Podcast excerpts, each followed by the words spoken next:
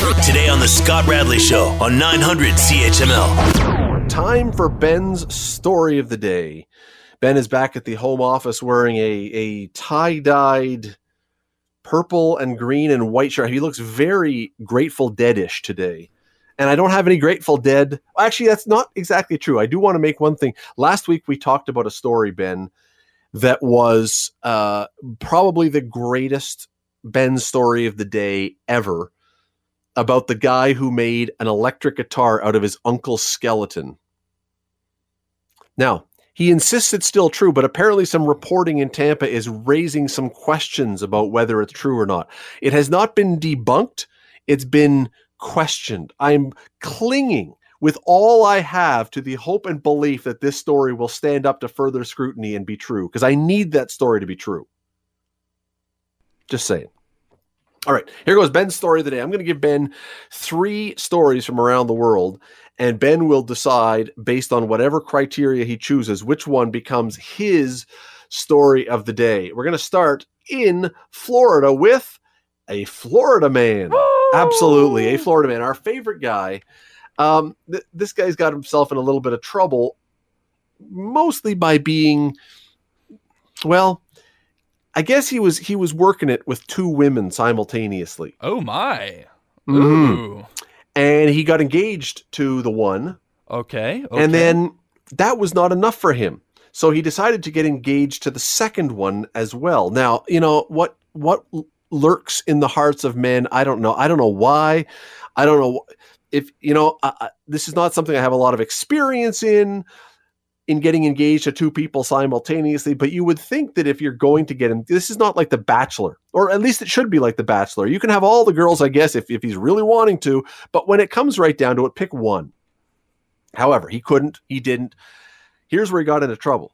He gave one an engagement ring, but then he couldn't afford another engagement ring, so he stole the engagement ring from the first to give to the second. The first one reported her ring missing to police. He got caught. Now he's charged and he's busted for running this little operation with two women going at the same time. Everything blows up in his face. See, I was like, that was exactly what I was gonna say. Was an engagement ring is not cheap. So No. how? What is he getting this money from to get two? Well, Well, he didn't. He got one for the price of two, or two for the price of one, however you wish to play that one. he got a couple Uh, charges for the price of one. yes, yes. Story number two comes from Malaysia, where, and it's a great picture that goes with this. There was a guy who was very upset by cars driving by his house on this single lane asphalt street. His house is right next, I mean, two feet from the road. It's the kind And of I guess car- there there isn't much of a grass patch or something. It's Nothing. road house. There's road, there is a bush, like your standard boxwood bush that is that wide, and that's the distance from the road to the house. And he was tired of these cars going, I guess they were blasting along there. So in the middle of the night, this guy decided, I've got a solution. And he went out when no one was around, and in the span of 40 meters, built 11 speed bumps. and these are not little speed bumps. This will rip the bottom of a car right out. These are small mountains. You're gonna see Anyway, the he's- bumpers getting clipped with everything as they pass through.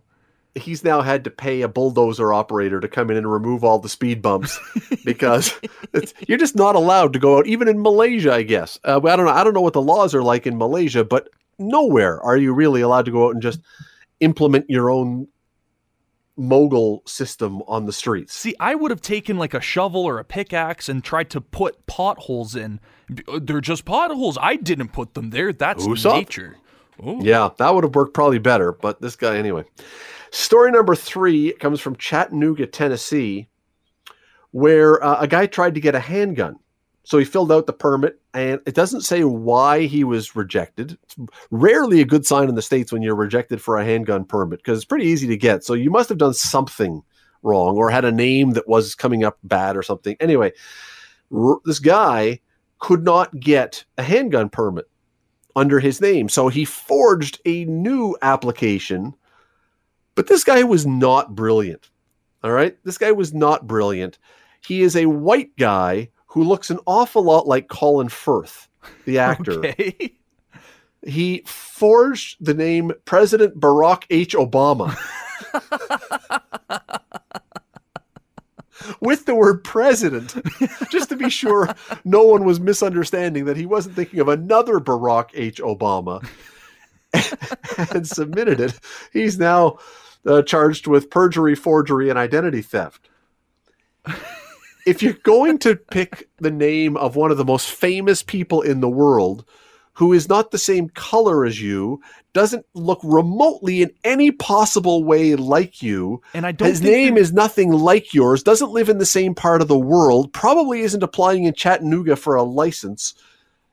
Pick somebody else, anybody else. And of all things, it's just for a handgun.